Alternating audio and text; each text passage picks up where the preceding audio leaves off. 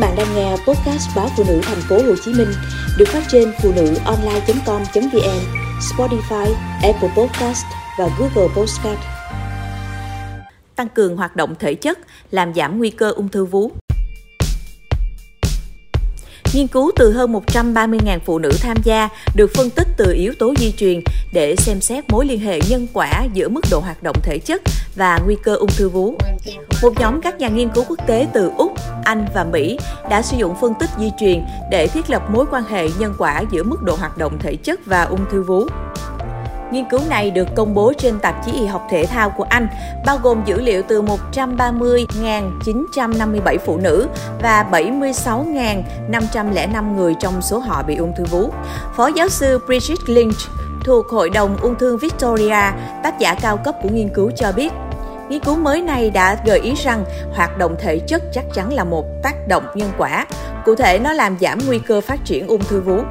Các nhà nghiên cứu đã phát hiện ra rằng mức độ hoạt động thể chất cao hơn có liên quan đến việc giảm 41% nguy cơ ung thư xâm lấn. Ở phụ nữ và phụ nữ giai đoạn tiền mãn kinh, hoạt động thể chất mạnh ít nhất 3 ngày mỗi tuần có liên quan đến nguy cơ ung thư vú thấp hơn 38% so với không vận động hoặc hoạt động mạnh. Mỗi ngày, nếu một người không vận động, chúng tôi quan sát thấy nguy cơ ung thư vú tăng lên 20% và tăng gấp đôi nguy cơ mắc bệnh ung thư vú nặng hơn và khó điều trị hơn, bà Lynch cho biết. Hoạt động thể chất được cho là làm giảm nguy cơ ung thư vú vì nó làm giảm lượng hormone estrogen và androgen lưu thông trong máu. Giảm viêm nhiễm cũng có thể là một yếu tố quan trọng. Luôn luôn tập trung nhiều vào các hành vi sức khỏe khác như ăn uống lành mạnh, duy trì cân nặng hợp lý, giảm uống rượu, thì hoạt động thể chất có một vai trò lớn trong việc ngăn ngừa ung thư, Phó giáo sư Bridget Lynch khuyến cáo. Các chuyên gia của Đại học Anderley cho biết họ đã khuyến nghị rằng hoạt động thể chất là một trong những điều bạn có thể làm để giảm nguy cơ ung thư vú. Các yếu tố khác liên quan đến giảm nguy cơ ung thư vú bao gồm giảm thiểu uống rượu và cho con bú. Phụ nữ cho con bú càng lâu thì nguy cơ ung thư vú càng ít. Trước đó, các nhà khoa học cho biết những dấu hiệu cảnh báo ung thư vú có thể được phát hiện trong sữa mẹ và máu. Điều này mở ra một hy vọng cho các bác sĩ khả năng xét nghiệm tầm soát ung thư vú cho những phụ nữ không được chụp X-quang tuyến vú thường xuyên.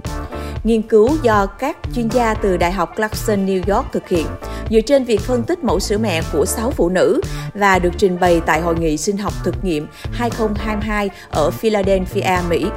3 trong số đó đang mắc một trong những loại ung thư vú phổ biến.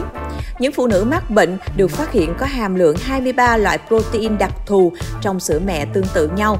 Các protein này cũng có thể được tìm thấy trong máu, nghĩa là đối với những phụ nữ bình thường thì vẫn có thể phát hiện ra các protein này qua xét nghiệm máu. Kết quả của nghiên cứu nói trên sẽ tạo cơ sở cho việc tầm soát ung thư ở những phụ nữ thuộc mọi lứa tuổi, mà không phải phụ thuộc vào kỹ thuật nhũ ảnh, vốn thường không được khuyến khích cho những phụ nữ dưới 40 tuổi có nguy cơ bị ung thư thấp.